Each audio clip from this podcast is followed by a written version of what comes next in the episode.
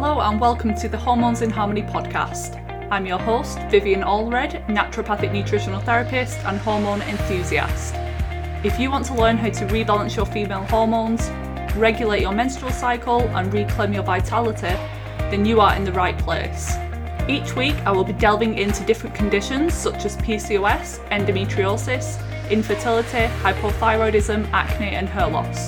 Stay tuned for interviews with expert guests Q&As, and solo episodes that are all intended to help you move from hormonal chaos to hormonal harmony. If you'd like to submit a question for me to answer on the podcast, then you can email them to hormonesinharmony at gmail.com. The information shared on this podcast is intended for educational purposes only and is not designed to replace the advice of your health practitioner. That said, let's get into today's episode. Hello, guys, welcome back to episode number 21, and today I'm joined by Lily Nichols. Lily Nichols is a registered dietitian and nutritionist, certified diabetes educator, researcher, and author with a passion for evidence based prenatal nutrition and exercise. Her work is known for being research focused, thorough, and unapologetically critical of outdated dietary guidelines. She is the author of two best selling books Real Food for Pregnancy and Real Food for Gestational Diabetes. In this episode, we discuss why nutrition is so important for fertility and pregnancy, why we should be focusing on a real food approach rather than the conventional dietary recommendations and what that actually means, some of the key nutrients for pregnancy that aren't often discussed, whether prenatal vitamins are actually important and necessary, and how to find a good supplement. I've actually read Lily's book and definitely recommend it whether you're trying to get pregnant at the moment or in the future. And I think just the, her dietary philosophy is important for pretty much everyone. Just eat real food, and what what do we mean by real food? So you'll be able to get a sense of her approach during this interview, but basically it's very traditional and ancestrally focused. I see so many women these days struggling with pregnancy complications or the child is ill or has health issues when it's born, and a lot of this can be influenced by the health of the mother going into pregnancy. Obviously, there's other factors, lifestyle, environment, but I don't think a lot of us know the impact that we can have using food as medicine. So, this interview is packed full of information, and I highly recommend that everyone goes out and picks up Lily's book. If you're struggling with gestational diabetes, then she has a separate one on that condition too. So here's Lily, and I hope you enjoy the interview. Hi, Lily. Welcome to the podcast. Thank you so much for joining me today. I'm so excited to get talking about pregnancy, real food, and hormones, how to support them during pregnancy. So, why don't you start off by sharing a bit about who you are and how you got into this area? Sure thing. So, yeah, as you've already um, introduced my bio, I am a registered dietitian and nutritionist um, and a certified diabetes educator. And I actually came into the prenatal nutrition side of the field kind of from an interesting place from the gestational diabetes side of things. So, the, the elevated blood sugar that's either first recognized or first develops during pregnancy. Uh, and in those roles, I was able to see how the guidelines don't exactly match up with what works in practice, um, which led me not only to question what's going on with all the gestational diabetes guidelines, nutrition wise, but sort of branching out into the rest of the prenatal nutrition field and seeing just how much room there is for improvement when you really start looking at the updated scientific literature um, and how many holes there are. So I've worked in this field from the public policy angle with the state of California to clinical practice, a lot of consulting for different prenatal organizations, to research, and now a lot of writing. I have two books Real Food for Pregnancy and Real Food for Gestational Diabetes. So I'm just really about getting more up to date evidence based information in the hands of moms so they can have healthier, more enjoyable pregnancies, um, more choice in their care providers uh, for their pregnancy and birth, and just healthier babies all around, better, easier postpartum recovery, um, all that. Mm-hmm. And yeah, I've got your book right here, and it is absolutely jam packed with information into the sciencey types of things at some points, but obviously it's pretty accessible to the average person as well. So I think you've done a really good job at um, kind of compiling all of the data, um, the, the up to date data, like you mentioned. And how does that differ from the typical food pyramid and guidelines? I don't know if it's a little bit different in America to the UK. So maybe you could just go over what the conventional approach is and the conventional advice and how that differs to what you believe in.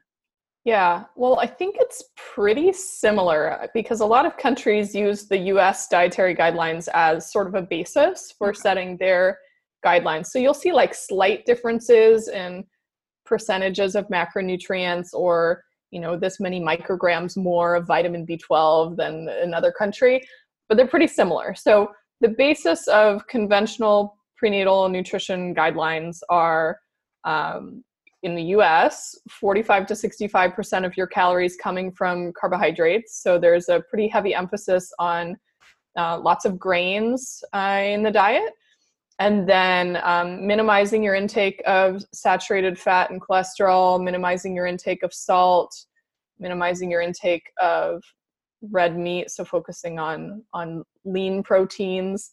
Um, and of course, all the guidelines recommend produce, fresh produce, fruits and vegetables, which I don't think whatever side of the coin mm-hmm. you're on, everybody agrees yeah. produce is good. Um, Probably the one thing that everyone does agree on, I guess. um, but the the conventional guidelines really it's interesting because they push this high carb diet by and then by minimizing your um, your allowance for fat and cholesterol they by default minimize your intake of a lot of foods that are actually really nutrient dense. So, foods that would provide you naturally with a lot of highly absorbable iron, with B12, with choline. Some of these nutrients are really vital for um, fetal development or avoiding anemia. And instead, they kind of try to make up the, the lack with fortified foods. So, Sure, you won't get much iron if you're not eating much red meat because red meat has saturated fat and you're not supposed to eat that. But, you know, just eat this fortified cereal that has iron added back and you're good to go. So mm-hmm. it's a different way of looking at food where we're kind of it's it's a bit of a top-down nutritionism approach where you're looking at specific nutrients in isolation and not necessarily considering like the whole in which they came from, which to me is more of a real food focus when you're looking at whole unprocessed foods that provide a whole complement of micronutrients and you look at reverse engineering an optimal prenatal diet that meets all of your micronutrient needs from food mostly which which actually can be mostly done um, you get a much different picture of what might be an optimal prenatal diet and you get a much different picture of how that toys out macronutrient wise as well. It's just it's going to be really hard to meet all your micronutrient needs from food if half or more than half of your diet is coming from carbs. It's just it's just fact of life. You run a nu- nutrient analysis and it comes up very clear. Yeah. And yeah, I don't even understand how they think it's the same fortifying foods with certain nutrients like iron, um, folic acid, right. and how they believe that that's just the same as the food version. It's absolutely not the same. yeah. And why why is the conventional um, recommendation why why is it so high in carbohydrates and why are they limiting certain things like cholesterol? Is it just due to old, outdated research? Yes. Okay. in a nutshell. Yeah. It's related to cuz all of all of the guidelines for specific age groups are just an extrapolation of the guidelines for the general population. So, you know, these guidelines which came out in the early 1980s, they were based on this foundation of what we now know as kind of flawed research that saturated fat and cholesterol intake were going to increase your risk of heart disease and therefore we should reduce our intake of those foods and instead that the the balance ends up being you eat a lot more carbohydrates when your diet is lower in fat. It's just sort of like a it's a given. Um, so yes, it's based on outdated information primarily with regards to um, the the potential what they thought were the heart damaging effects of saturated fat and cholesterol. And now we have you know 30 40 years of data showing us that oh wait there's no correlation between saturated fat intake and heart disease. Oh wait there's no correlation between cholesterol intake and heart disease. Cholesterol intake doesn't even impact your cholesterol levels in your blood. Um, and so that whole you know diet heart hypothesis, lipid hypothesis, has been debunked, but these things still carry forward for a really long time. And they say there's an average of about 17 years for new research to make it into clinical practice. You find that that gap is even larger when it comes to revising dietary guidelines, revising public policy. Mm. So it's it's a matter of time that this will shift, but these are, you know, strongly held incorrect beliefs that have been around for decades and it's really hard to um, fight against something that has been yeah. doctrine for yeah. so long mm-hmm. and how long how long are you estimating that it's going to take are we saying 10 20 30 years before the real food approach and fat being good for us and not bad for us when when do you think that will be common common knowledge i don't know i think a lot of it depends on who we have working on our dietary guidelines mm-hmm. so a cool story a positive story is the czech republic actually revised their dietary guidelines for pregnancy specifically related to gestational diabetes in 2016 um, after a doctor read my book real food for gestational diabetes oh. and and learned some new information and put it into practice and started seeing improved outcomes with her with her patients and so they actually revised their guidelines rather quickly mm. um, and instead of having a minimum requirement for carbohydrates in pregnancy they reversed their guidelines to set that previous minimum as the recommended maximum intake of carbohydrates for pregnancy. So a, a complete 180 yeah. Um now this is a, a, smaller country and so there's probably that probably plays into how it's maybe easier fewer conflicts of interest maybe going into um, changing around the guidelines but i think a lot of it depends on a getting like good research out there we need people to continue to put out research year after year after year on these topics and then clinicians and practitioners to speak up to the people who are working on the policy. I have no idea when it's going to shift in the US, but we have seen little like quiet things shift like in the American Heart Association. They have kind of taken out a lot of their language telling you to minimize your intake of cholesterol. Yeah. Which previously was like their number one priority for heart patients was to eat less cholesterol, eat less eggs. And now they've just kind of quietly removed it, mm-hmm. but they haven't necessarily publicly come out and been like, well, everything we told you for the last 30 years was incorrect and we're changing it. They've just removed a lot of that verbiage. So I don't know. I'm hopeful that it's, you know, in the next five to 10 years, but I'm certainly not holding my breath. Hmm. Yeah, we need someone like you on all the nutrition boards across the world, just preaching all of this information. Yeah. and why is nutrition so important when it comes to pregnancy? So, for preconception health, for the actual pregnancy itself, and postpartum, can we really influence the the health of our body and our child's body through the food that we eat? We absolutely can. So, a lot of this, if you have the luxury of planning a pregnancy, comes back to how healthy is the mother going into pregnancy. So, like at the time of conception, how healthy is she? Because the several months leading up to pregnancy play a role in her egg health.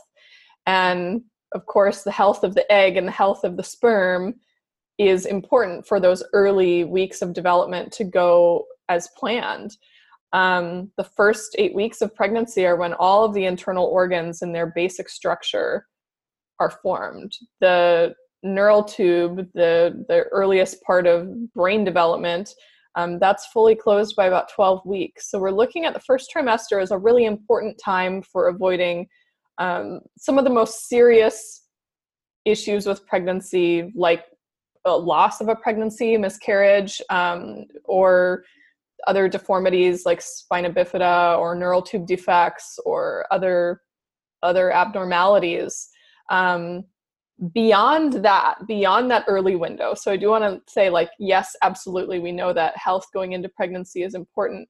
What you're eating during pregnancy, granted, the first trimester is like a bit of a crapshoot on how well you can eat because usually you're pretty nauseous yep. or have food aversions. This is why this like the preconception stuff is really helpful to build up your nutrition stores.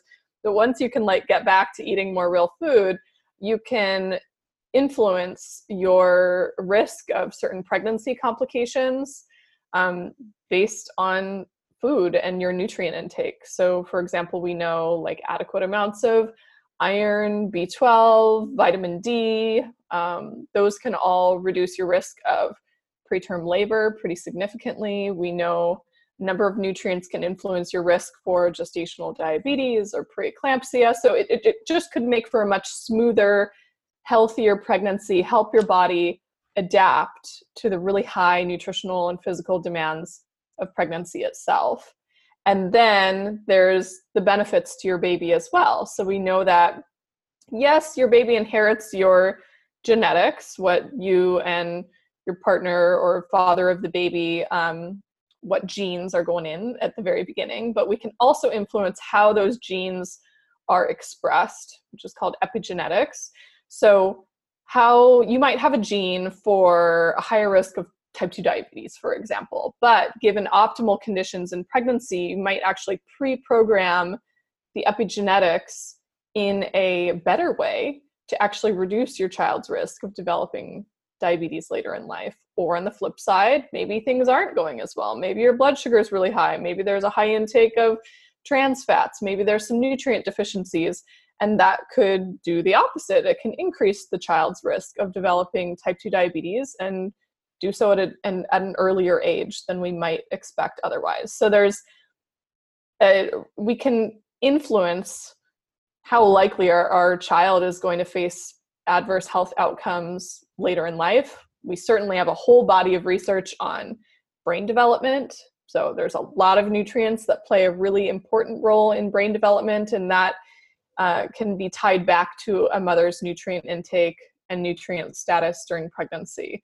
So that's a whole gamut of micronutrients, but DHA, choline, um, iron, B12, iodine, just to name a few, um, are some of the ones that we have pretty strong data showing that if we can optimize intake of those nutrients, we can actually end up with children who score better on cognitive tests and are less at risk for having um, developmental delays or delays in motor skill development or speech issues or any anything like that. Mm-hmm. Yeah, I just don't think a lot of people make that connection between the labour that they have, the whole pregnancy experience, the child's eczema or allergies in childhood. They just don't make that connection and either think it's yeah. just random or just some people deal with that, but it could absolutely be food related. Not always just that. There's obviously right. other things going on, but I think it plays a big role. And would you say that when it comes to hormone imbalances and fertility, so in the preconception phase, couples who are um, struggling to conceive, would you say that a big chunk of that is due to maybe dietary um, imbalances or nutrient deficiencies? Um, and what are some other things that you see playing into that? Well, it, it certainly plays a role. And I like to look at pregnancy, and you could apply this to fertility as well. You're just stacking the deck in your favor. Like, not everything is within our control, and that is that is the reality. I mean, pregnancy, the fact that you can conceive and carry and grow a like full blown human being is absolutely a miracle and there's a lot of little things that need to line up just right for it to for the pregnancy to take and to continue on um, without issue so some of those things are not in our control i'm always focusing on the ones that are within our control um, which would we would hope gives people a little more of an empowered feeling going into pregnancy that this isn't just some act of God that everything is either going to go great or going to go terrible and you have zero control. Like it's yeah. somewhere in between. Um, and I think that's an important message for people to take in. Um, I would say, uh, going into pregnancy, in terms of influencing, you know, egg quality, your chances of conceiving, um, absolutely hormone balance plays a big role in that. And so there's a lot of different things that can throw off hormone balance. Nutrient deficiencies are one of them, one of many. I mean, there's also many other things that can stress our body from like emotional and work stress, disrupted sleep, exposure to toxins and pollution. There's a, there's a lot that that can go into it. Um, with all of those, though, there's a diet and lifestyle connection that can usually help bring the hormones a little better back into balance. Um, so, helping like avoiding exposure to toxins and aiding your body's ability to naturally detoxify those chemicals that's a that's key because there's a lot of chemicals in our environment that can throw off estrogen balance and estrogen metabolism um, as well as other sex hormones as well.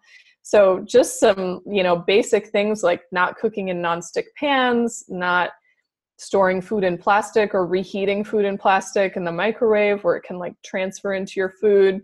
Um, those are like some really small steps that can be really beneficial. And then in addition to that, you know, getting enough of the nutrients that support your body's detoxification pathways. Um, a lot of the nutrients in cruciferous vegetables like broccoli, kale, cauliflower, Brussels sprouts can be really helpful for um, aiding estrogen metabolism, getting adequate amounts of protein, especially high glycine protein foods like slow cooked meat, bone broth, that can be really beneficial. I was actually just reading a study on, um, they were looking at, I think it was shoe shoe workers in India and they provided them with high glycine foods for a couple days and then looked at their urinary excretion of certain toxins that they're exposed to in their workplace. And they were excreting higher amounts of those toxins in the period of time that they were taking in more glycine rich foods. It wasn't mm-hmm. even a supplement, it's glycine rich foods, which yeah. have been part of our ancestral eating. If you eat animals nose to tail and make use of the bones and the tough cuts of meat, you're getting a lot of glycine that way. And that does have clinically significant impacts on your ability to get rid of and eliminate um, harmful chemicals and things from your body because it's glycine is part of your major detoxification enzyme in your liver called glutathione. So we there's all these like little pieces of information that sort of add up to this whole of there are benefits to eating more nutrient dense foods, prioritizing going to sleep early, finding ways to manage and mitigate and minimize your stressors, mm-hmm. avoidance of toxins, all of those things, they all kind of converge in, in overall helping to normalize your menstrual cycles and improve your fertility and improve your, your egg quality. Um, whether or not you choose to conceive, it's still a benefit to your health to have your hormones in balance. Exactly. All of those things that you just mentioned, the not just going to benefit your fertility and your pregnancy and your future child, but also your future health as well and disease risk. So, regardless of if you want to get pregnant or not, working on your stress management, avoiding these toxins, eating nutrient dense food, it's just going to be- benefit you anyway. So, just start to get into the habit of that. And are the environmental toxins, um, the avoidance of that, would that play into um, eating organic as well. Are you a big um, proponent of eating organic foods? I I am with with the caveat that we're all just doing the best that we can based yeah. on what's available and what we can afford. Um, so if you have the luxury of being able to afford foods that have been grown without pesticides, um, animal foods that have been raised animals that have been raised on on pasture or on grass instead of being fed a whole bunch of corn and soy which are typically conventionally raised with a lot of pesticides. There are measurable differences in nutrient density um, the quantity of pesticide residues that those foods might have when it comes to animal products, like just like humans, when you feed animals the right things, they're healthier and they need less pharmaceutical interventions like antibiotics and other other things, other medications to keep them healthy. And so ultimately that impacts the quality of the animal foods as well.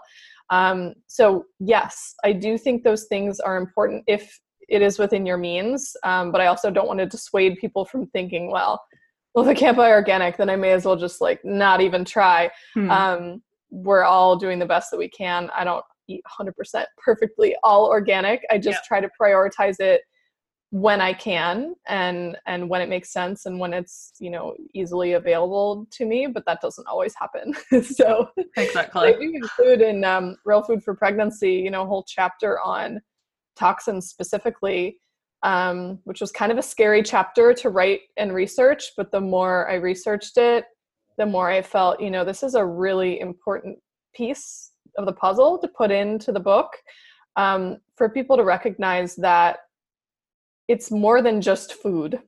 so I think the title of the book can kind of throw people because it's real food for pregnancy and they don't, they just think it's 100% all about food or they think it's a cookbook.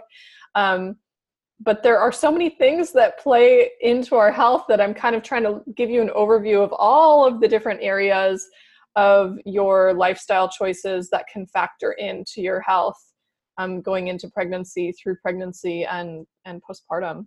Mm-hmm. I think you could write a 20 part series on the different aspects. So, one about stress, one about toxins. There's just so much information. And although yeah. it is scary, information. It is empowering at the same time. And I think I talk about the the environmental working groups, Dirty Dozen and Clean 15, in pro- probably every single episode that I've done. So yep. again, I'll link that in the show notes for that's a great guide and resource um, to have on hand. And we've mentioned some food groups that are beneficial for hormones and fertility. So um, protein you mentioned, cruciferous vegetables, I want to talk a bit more about protein. Um, could you just give an overview? I don't even think people, a lot of people know what it is, where they can find it, why is it important, and yeah, what types are the best to go for? So, protein foods are they provide your body with the building blocks for every single cell in your body. and if you're growing a baby, um, pretty much every single cell that's growing in that baby is, is going to be on some level protein dependent. Uh, so they have all, you know, a full complement of amino acids, which all have different functions in our body. There are a number of amino acids. Some of them are essential, meaning your body mu- you you must consume them um, directly from food, and others your body can make from other amino acids. So when we're looking at what kinds of proteins are best, we want to make sure that we're getting the full complement of all of our amino acids, especially the essential amino acids. So, animal foods naturally have a complement of all of the essential amino acids, so you don't really have to think very hard about it um, if if you're an omnivore. So, meat, poultry, fish, eggs, dairy products, um, those are those are going to have the full spectrum. Um, seafood as well. I guess that kind of lumps into the fish category. Um, for people who aren't consuming uh, animal foods, you have to be a little bit pickier about combining your proteins in order to get a full complement of the amino acids, although it can be done um, with you know a couple exceptions in pregnancy because there's some shifts in which amino acids your body needs more in that more of that might be um, challenging to obtain on a diet that doesn't contain any animal foods whatsoever. When it comes to protein foods i'm always looking at like everything again when it's within your means quality. So particularly with animal foods, you know, a lot of things in the food food chain bioaccumulate over the food chain. So the healthier the animals are and the better their diet is, um, the healthier their meat is going to be as well. So that that is something to consider when you're thinking about protein. I would also mention just for pregnancy itself to talk about one of the areas the guidelines needs to update is their protein requirements. Um, I'm not sure if the UK ones are similar to the US, but back in 2015, there was the first ever study that measured um, protein requirements directly in pregnant women which is crazy that that was just done four years ago. But uh, nonetheless, they found that protein requirements are much higher throughout pregnancy. Um, the most in the latter half of pregnancy, where they were increased 73% higher than what the current average recommended intake is. So that's something that I think really speaks to the importance of just how much protein turnover is going in your body going on in your body in pregnancy. I mean, not only are you growing a whole new human being with skin, bone, nails, hair, connective tissue, organs, circulatory system, and all that. Um, not to mention, you know, brain. Uh, but your your body is also changing in pregnancy as well, and there's a whole lot of protein turnover in your system as your body is expanding. Literally, I mean, your skin is stretching, your uterus is growing, your breasts are growing, a lot of your connective tissues are shifting to allow your body to adapt and all of these things are protein dependent so we just need to really emphasize i think one of the things I, I see a lot with clients is not eating enough protein and a lot of this comes back to this carryover from these old guidelines that made people fear fat and fat usually comes packaged with protein in nature so there's this natural fear of like I can't have more than one egg because it's too mm-hmm. much fat and cholesterol, or I can't have too much meat because it's bad for my heart, or I can't have too much, I don't know, nuts. They're they're too high in calories, and you end up with people inadvertently restricting their protein intake without thinking about it. Um, so that's something that I want to throw out because it is it is something I have to almost overemphasize because so many people are under consuming it. And how does someone know if they're getting enough? So, would just having a serving at every meal and a snack if they have one, would that pretty much cover all their needs? Or do they, would you recommend tracking and um, to see how many grams that they're getting? And is there a certain number to kind of shoot for?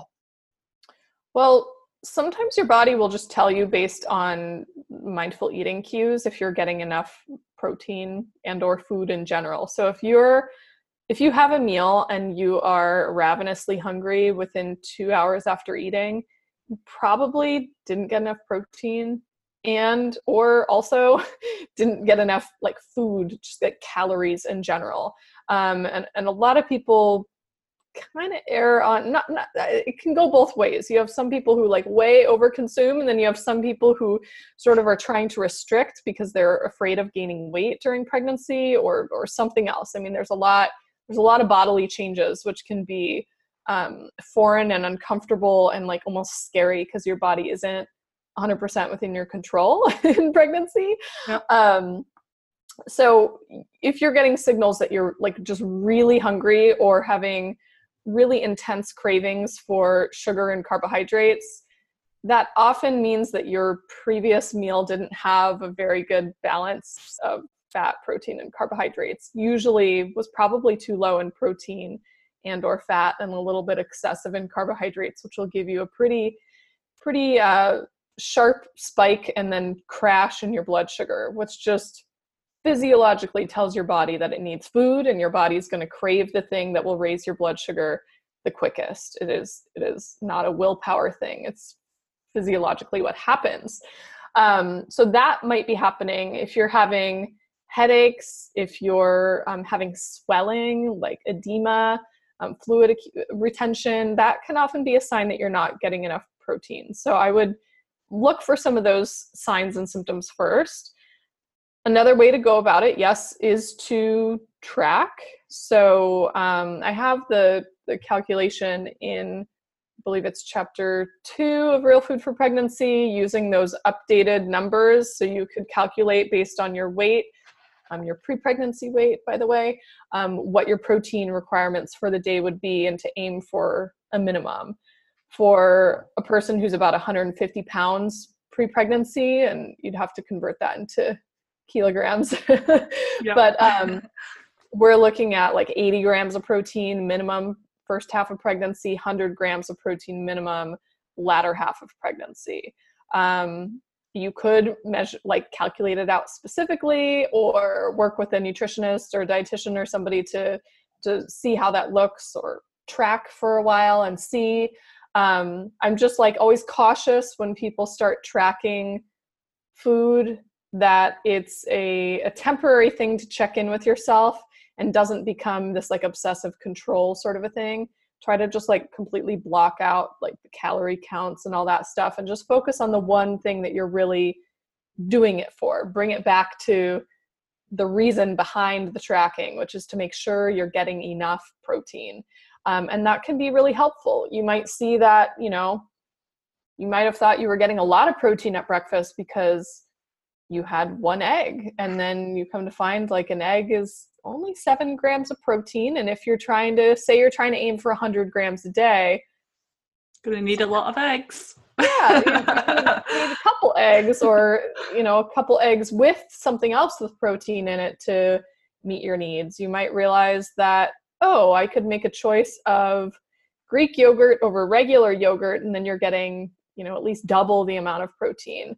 Um, maybe you'd realize like oh if i'm just having oatmeal for breakfast that's not very much protein and i feel like crazy hangry um, that like hungry angry combo within like an hour and a half of eating hmm there's no protein in this meal i wonder if that's related you know you might have yeah. some aha moments in the process of tracking so it can be helpful as long as you're just really zeroed in on the purpose behind tracking mm-hmm. so just download the app give it three days, then just delete it. yeah, that's one yeah. way to do it. Um, I'll also say I really like the app Cronometer yeah. versus the the typical MyFitnessPal that I use because too. Cronometer like it tracks all of your micronutrients. It automatically calculates net carbs, so people aren't being like, "Oh my god, I had so many carbs" because they had an avocado, which is like appears high in carbs, but it's mostly fiber carbs. Yeah. Right. So um, that can be a really helpful app. You can set your targets really easily, and I just the way that they present the data um, takes the obsession hmm. part out of it. Where I feel like MyFitnessPal is a little more geared towards people trying to lose weight, trying to um, manage their food via keeping calorie intake or fat intake below a certain threshold. You can play around with the settings. It's, it's not like a bad it's not a bad app. I just find that people are less triggered and get more useful data from Cronometer than MyFitnessPal. So want to throw that out there. Yeah, that's a good recommendation. And again, I'll link that in the show notes for anyone who's wondering um, where they can find that one. And are there any other fertility or prenatal pregnancy superfoods that you love to recommend? My top recommendation actually surprises people, and that's eggs. so I guess it kind of makes sense when you're thinking about improving egg quality. You might want to yes. eat some eggs, but um, you know, just to just to elaborate on our protein conversation, you get a nice complete protein in eggs, and you also get a lot of micronutrients. Um, some of which are some of the key ones for uh, egg health and and pregnancy health as a whole, early fetal development, brain development, and all that. So, um, some of the major things in eggs that are really beneficial for people are choline, which is a B vitamin like compound that works right alongside folate, which most people know from its synthetic version, folic acid. Um, very important for early um, cell division and brain development and prevention of neural tube defects. So, folate and choline are like I call them long lost cousins. They work in tandem. And um, choline is something most people don't consume enough of. And eggs are by far the number one source in the diet. And most people, barring like an egg allergy or egg sensitivity, um, most people find that eggs are like a pretty easy food to fit into their diet too. It doesn't take much work to add some eggs. Um, whereas some of my other top fertility foods might be a little bit uh, foreign to people, like incorporating organ meats, like liver, for example, incredibly nutrient dense. You know, liver has like 200 times more B12 ounce per ounce than like a steak. Um, a lot more iron, a lot of vitamin A, which is helpful for fertility as well. There's a lot of micronutrients in liver, choline as well. But that is something that a lot of us did not grow up eating, and we don't have a taste for it. We're not used to handling it, cooking it, consuming it. Whereas eggs are like an easy sell. Mhm. So yeah, people can get on board with that. I think my clients are sick of me recommending organ meats, but I'm just like, please try them, just see if you enjoy them because they are like mul- nature's multivitamins, aren't they? They they really are. Yeah. And in fact, I like just posted on my Instagram the other day about um, we prepared a beef heart, and people think of organ meats like. Well, first of all, if, if they're if they're gonna try some kind of an organ meat, they're probably going to start with liver, and Mm. liver has one of the strongest flavors of all of the organ meats, which for some people is off-putting. I think when it's mixed into recipes, it, it kind of just adds like a background level of flavor versus like you're just eating this irony liver, you know, all by itself. But people assume that all other organ meats are going to have a really strong flavor like liver as well. And heart is like, I mean, there Like is a little bit of an irony aftertaste, of course, because Yeah. it's like you know the, your blood pumping organ, Yeah. um, and it's it's very rich in iron, but it has a, a flavor and texture that's very reminiscent of like tri-tip. Mm. We cut it thin, Yep. marinate it, and put it on skewers, um, and sort of akin to how they do it in Peru, actually. Um, although sometimes we use different marinades, Asian Asian style marinades, and it's absolutely delicious hmm um, the texture is great the flavor is great and that's not just don't don't think that like i have broken taste buds or something because i eat liver like i actually prefer my food to taste good. Um, and i can tell you when we've had people over who aren't into any of this real food stuff and we have beef heart um, they're really surprised that it's so tasty. So you know sometimes we just have to get out of our comfort zone a little bit um, and sort of like just just give it a shot. I have like a funny blog post on my site from the first time we tried beef heart, and we were like so nervous to eat it because we were. Like We're recording yourselves. But um, just in case you didn't survive. exactly. yeah, and yeah, I I sometimes do mine in the instant pot. So Mhm. because it, it can be quite tough if you cook it wrong. So pressure cooking it or slow cooking it is a good way to do it as well. Things like kidneys, they are pretty iron and um, rich in that way, like livers Kidney- are. And kidneys have like I think a stronger flavor Yeah. than liver Yeah. personally. hmm They've but got I like have the made textures a bit I have enjoyed them. I did it in, um, you know, I think I you like marinate it in like yogurt or kefir to try to like it pulls out some of Hmm. the off flavors, I guess. Um, and then you rinse that off, cut it up really small, and then I I had it as part of like an Indian curry that I did in the instant pot, and that was that was really enjoyable. So they can be good. Plus, Yeah. organs from smaller animals like chicken, um, duck, rabbit, those are going to be a much more delicate texture and mild flavor. So Hmm. Yeah. I recommend people start there before going to like hmm beef liver. Yeah. That's that's much more like beef liver just like sliced and fried up is not No. something I enjoy. The No. texture is like not my friend. That is something that I pretty much solely make into pate. I eat some of it fresh and then I freeze the rest of it in like three to four ounce containers. And then anytime I'm making meatloaf, chili, meatballs, shepherd's pie, basically anything that starts with ground meat, I add in some of that. And then it's kind of just spread out over the, the whole thing. If people don't know there's liver in it, they wouldn't even they wouldn't even know. if you don't tell them, they wouldn't know. Yeah. Um, it, it really drowns out the flavor, especially when you have a lot of spices in it. So hmm um, yeah, it takes a little sweet persuasion, but there's when you start looking at the nutrient analysis on organ meats, you can start to understand why so many cultures really emphasized the consumption of organ meats or why all of our carnivorous animals they pretty much go after the organ meats first and sometimes just leave the muscle meats for the scavengers you know? And there's good reason that's where you're getting the maximum amount of micronutrients. So it is something where a little bit goes a long way and i just really encourage people to to be brave and try it. and the some cultures like prioritize the pregnant women and the sick people to have the organ meats first. So that's just a big indicator that there's some real power in these foods. Absolutely. Yeah. And what are your thoughts on dairy? So I know this is like a controversial area, um, but yeah. are you pro dairy? And if yes, what are your reasons for that? I am, I would say I'm neutral about dairy, but if it is something that agrees with your body, I am positive about yeah. dairy. Hope mm-hmm. that makes sense. Yeah, definitely. Um, I think dairy is a really nutrient dense food.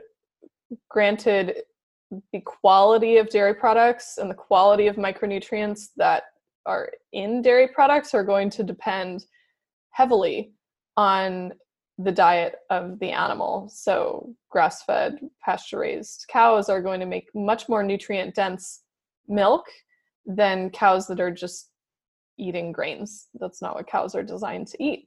So, you will see a different micronutrient array um, when you look at differential, you know, dairy products from from animals that are raised in different ways. Um, some of the nutrients I think that are especially helpful for dairy, if they agree with your body, is the calcium content, which of course you need calcium to, well, keep up your skeletal health in pregnancy, but also to help build a new skeleton. You're also getting a lot of fat soluble vitamins as well. So A, D, E, and K. Um, specifically, the vitamin K2 is something you get in pretty decent amounts, especially in um, aged or fermented cheeses, which is very helpful for um, calcium deposition into your bones instead of calcium accumulating in soft tissues where it's not meant to accumulate. And when you look at where you get vitamin K2 in the diet, it is primarily animal foods. Um, you'll also get a little bit, or quite actually, you'll get quite a lot if you eat a very specific type of soy product called natto, which is popular in certain parts of Asia. But um, if you're averse to organ meats, I can tell you you're not going to be able to stomach natto because even I can't stomach natto. Um, so unless you're you are from an area or grew up consuming natto, I'm, I'm going to say that's probably a not going to be a significant mm-hmm. contributor mm-hmm. to your diet. Yeah. So dairy products, aged cheeses, um, you'll get a little bit in like fermented yogurts, but more so in the super aged cheeses. That's really going to be one of your most significant sources. And when they've looked at um, maternal osteoporosis, so like weakening and softening of the bones that happens during pregnancy, they've actually been able to reverse it with supplementation of vitamin K2. So I, I think that's one that is worth noting. Um, of course, you also get a complete protein from dairy. You get um, saturated fat, which is actually like healthy and good for you. They've shown positive effects in studies on fertility from people who consume high fat dairy products. They have increased odds of conception and um, chances of carrying to term and having a live birth versus those who consume low fat or non fat dairy actually have reduced fertility and higher rates of fetal loss. Um, and for people who don't eat seaweed or seafood, dairy products are going to be one of the major sources of iodine in the diet as well, which is also helpful for fertility and overall pregnancy health. Um, and then just from the standpoint as somebody who's you know currently pregnant and has gone through now two first trimesters which are just sucky nausea annoying miserable phases of pregnancy. Um, dairy products are often something people feel drawn to consume more of um, even if they're not i'm not a huge dairy consumer outside of pregnancy. I can't say i'm like a huge dairy consumer in pregnancy either but first trimester i'm definitely eating more dairy than any other time in my life including the latter stages of pregnancy as well and it seems like there might be a nutritional reason for it um, for all of the reasons that i already went through although i don't think this is going to be a, a provable case so uh, if it agrees with you, I think it's great to include some dairy products, prioritize quality, don't take the fat out because there's important nutrients in it. And if it doesn't agree with your body, I talk about alternative sources for the nutrients um, that we just discussed. So, you know, it's totally possible to still have a healthy pregnancy without it. But if it works for you, it works for you. If not, take it or leave it. Yeah, that's a perfect summary. And for people who always ask what's my opinion on dairy, I'd just say, come and listen to this.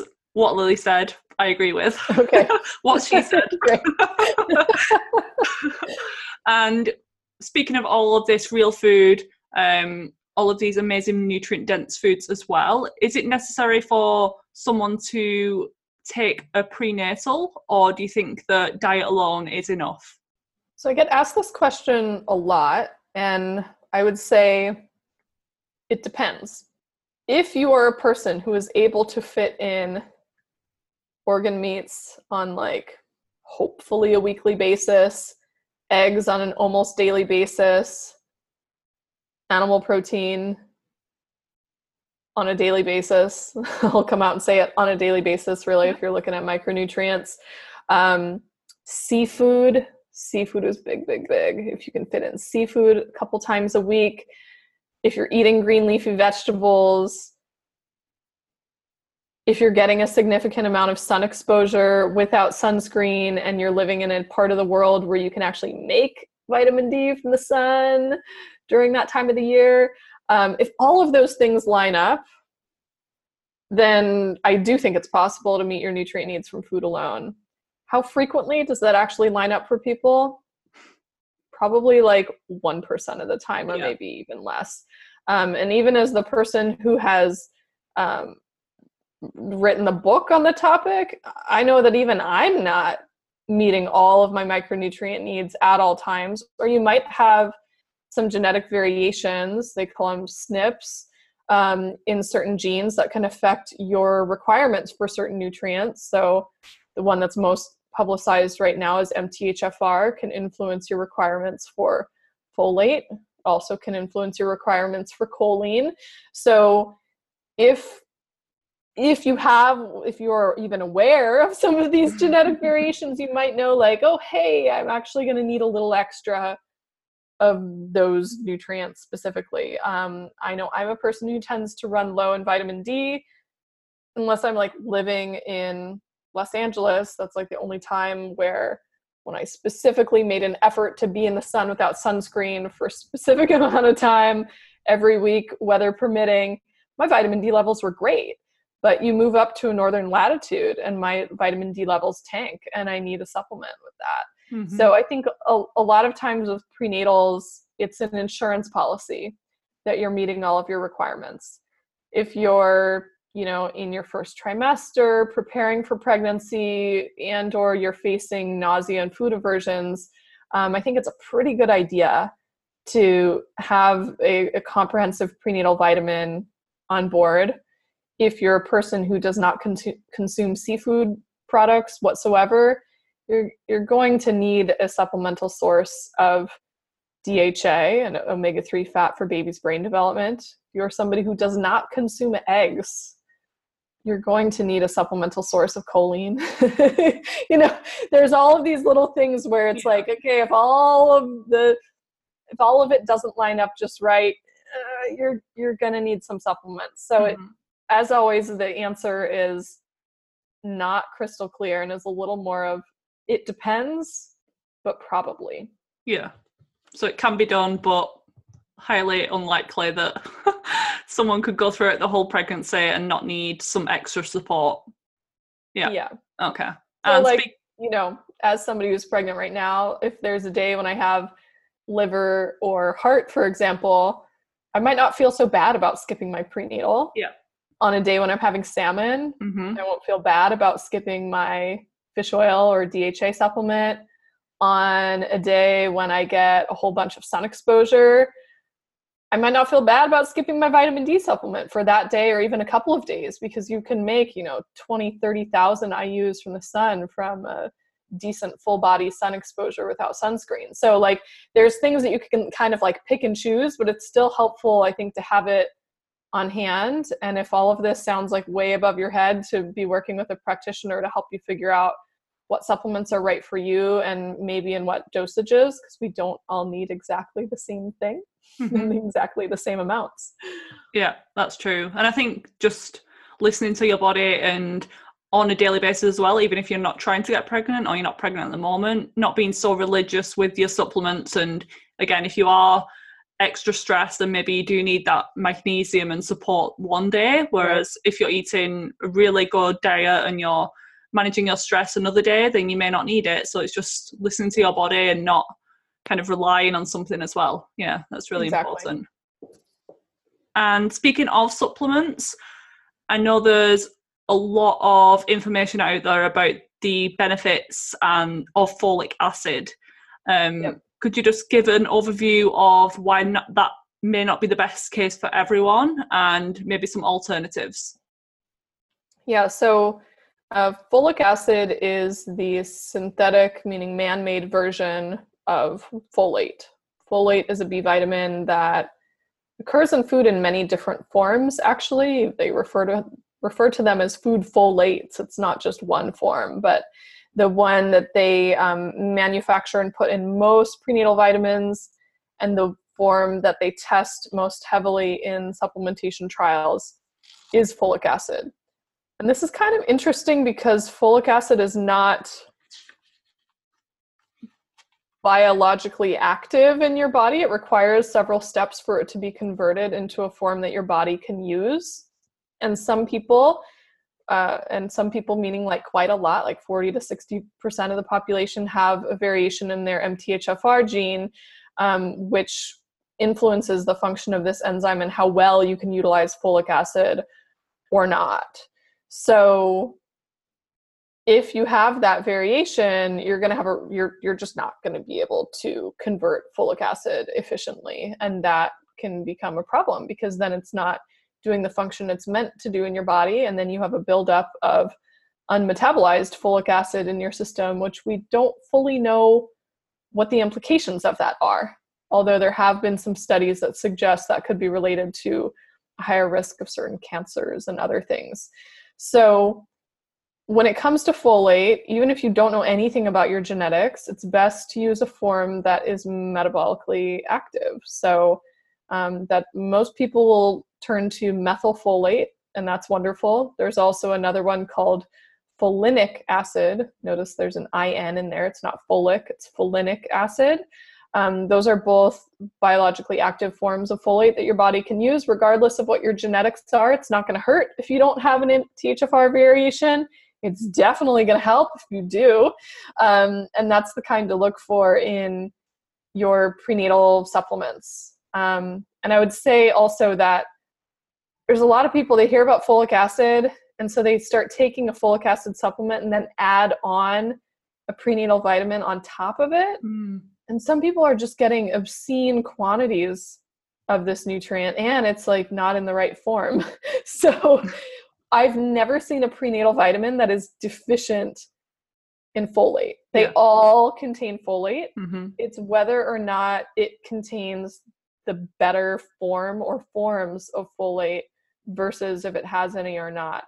Um, I personally would not be supplementing with additional folate beyond what's in your prenatal unless you're working with a practitioner who knows your genetics, because there are situations where you want a higher intake of folate. Um, so there could be a situation where that's beneficial, but I wouldn't just blindly do it because there's so much more involved in our folate cycle. It's like all these methylation nutrients. There are things that are involved in some of the very earliest stages of um, fetal development, really important to turning on and turning off the right genes at the right times. Um, we're looking at not only folate, but choline, B12, vitamin B6, glycine. There's other nutrients that are working in this cycle, and it doesn't make sense to just flood your system with a mass quantity of folate and ignore the rest of it.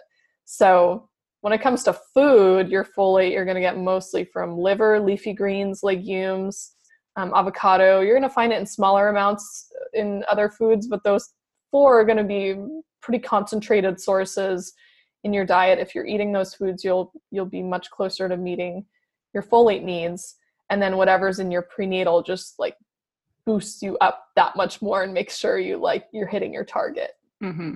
Yeah, it could definitely be too much of a good thing with any nutrient we hear that something's good and then we like megadose on it and we're eating all the foods but it can be dangerous in excessive amounts as with everything water, Yep. that can be a problem. So, yeah, you can, yeah. exactly. you can mess up by having too much water and not Mhm. balancing it with enough Mhm. electrolytes and salt. So yeah, Yeah. And I think people are trying to do the good thing, they're doing the research, but then that's when it can become a bit of a problem. They just hear that something's good, start taking it, and yeah, it's not right for their body. So Yeah. yeah, I'm glad you made that point.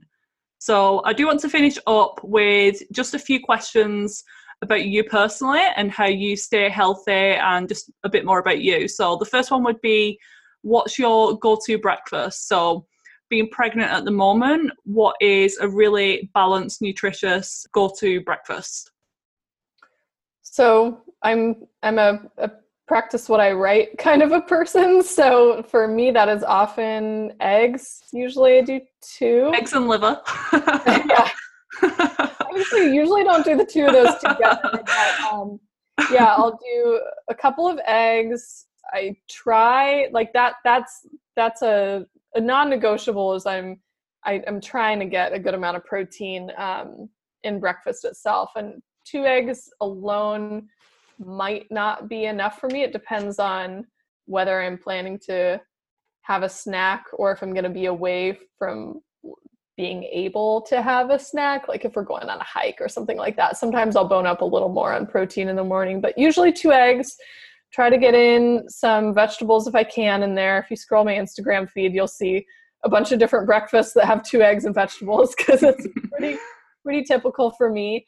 Um, sometimes I'll have bacon with it or sausage, or sometimes there'll be like a leftover, you know, um, like meat and sweet potato veggie hash that I could just reheat, or some roasted vegetables that I can reheat and have along with uh, the eggs. And I always cook my eggs in butter in, in a cast iron pan, so I'm getting a little extra iron in my food, and there's additional fat in there, which is very satiating. Um, depending on the day, if I'm in the mood for for more carbs, I might have some fruit along with it. Might be berries, might be citrus. I really enjoy citrus in pregnancy. Um, it might be a piece of like good quality sourdough bread with a whole bunch of butter on top. Uh, it really depends on the day. There might be an avocado in there, um, but I'm I'm always trying to make sure that there's sort of like a a base of protein that's going to be really satiating and filling for me. Um, and then whatever else I'm in the mood for, kind of, it's going to vary day to day. Um, and then I typically also have um, tea with with some heavy cream. Sounds good. Sounds like my kind of breakfast. um, what's one food, nutrient, or supplement that you just cannot live without during pregnancy? So I'll make that little spin. Well, I guess I'll go with supplement because my food preferences change throughout pregnancy. I mean, even if you ask me my typical breakfast first trimester, that'd be a lot different than my Yeah. typical breakfast in the second half of pregnancy. Um, for me, it's vitamin D. And that's because in my first pregnancy, I, so vitamin D is an area of research I'm really interested in, have been interested in for a long time um, since I did my undergrad. Have a whole like continuing education webinar all about vitamin D in pregnancy. It's just fascinating all the ways that this nutrient can impact your pregnancy health. Um, and so I, in my first pregnancy, I measured my vitamin D levels uh, each trimester to see where I was at. And I found that supplementing with the amount that all these randomized controlled trials says is adequate was not enough for me. And I needed more than that. And so, whether that's a genetic thing or something else, I know definitely living at a higher latitude plays a role in that because I can't rely as much on the sun um, that's a nutrient that I need to supplement with in order to maintain good vitamin D status, um, especially in pregnancy. So that's one that I take, you know, up and above what's in my prenatal vitamin, and um, will take pretty religiously unless I'm getting a lot of sun exposure at that time. hmm Yeah, I think I'm the I'm the same. I always need vitamin D supplements. I think just a combination of genetics and where I'm living and yeah, just no sun exposure. So yeah, I need to be on the vitamin D at all times. Third question is what's something that you're into lately? So I know that you mentioned vitamin D, but it could be health related or not. Just something maybe that you've been researching that you want to share with us. Well, I'm always researching something. Uh, a couple weeks ago, I presented a uh, webinar to fellow professionals on the uh, nutrient content of breast milk and how that can be impacted by a mother's intake or her nutrient status. So, this comes to mind because I read through several hundred studies. I think 125 of them made it into the presentation. But um, I would just emphasize for people who are pregnant, trying to conceive, maybe you're already postpartum, your nutritional status postpartum is really important. And your requirement for nutrients is actually um, higher postpartum than it is during pregnancy, particularly if you're breastfeeding, and you can actually influence the level of most, not all, most micronutrients based on what you're eating.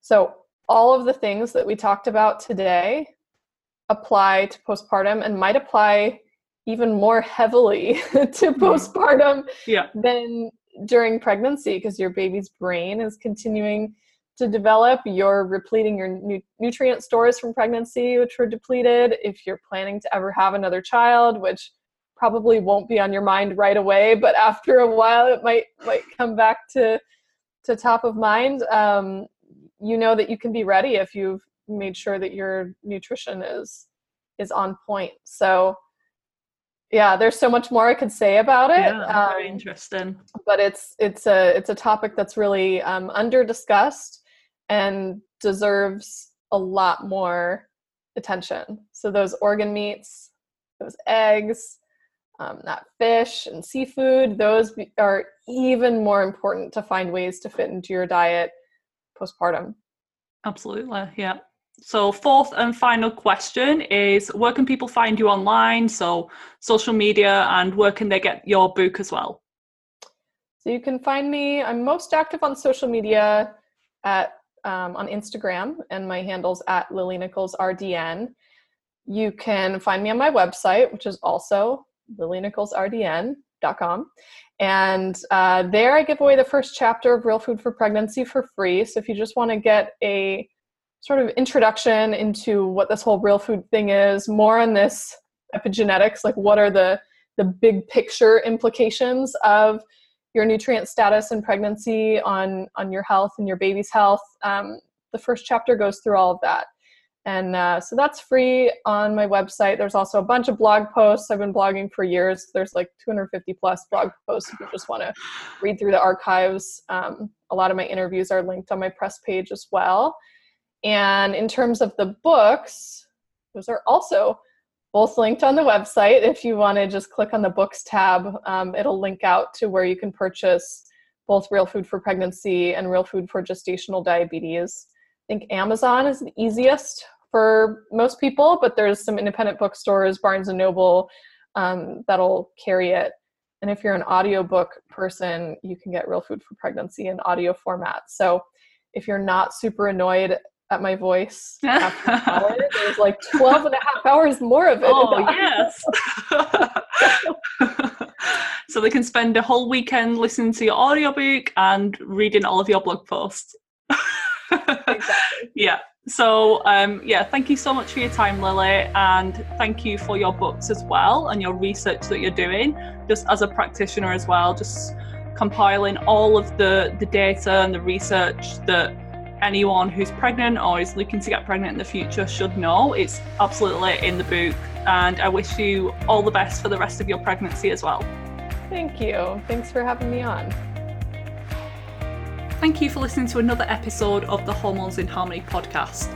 If you like this episode, please leave me a rating and review as this helps to spread the word to other women dealing with hormone imbalances.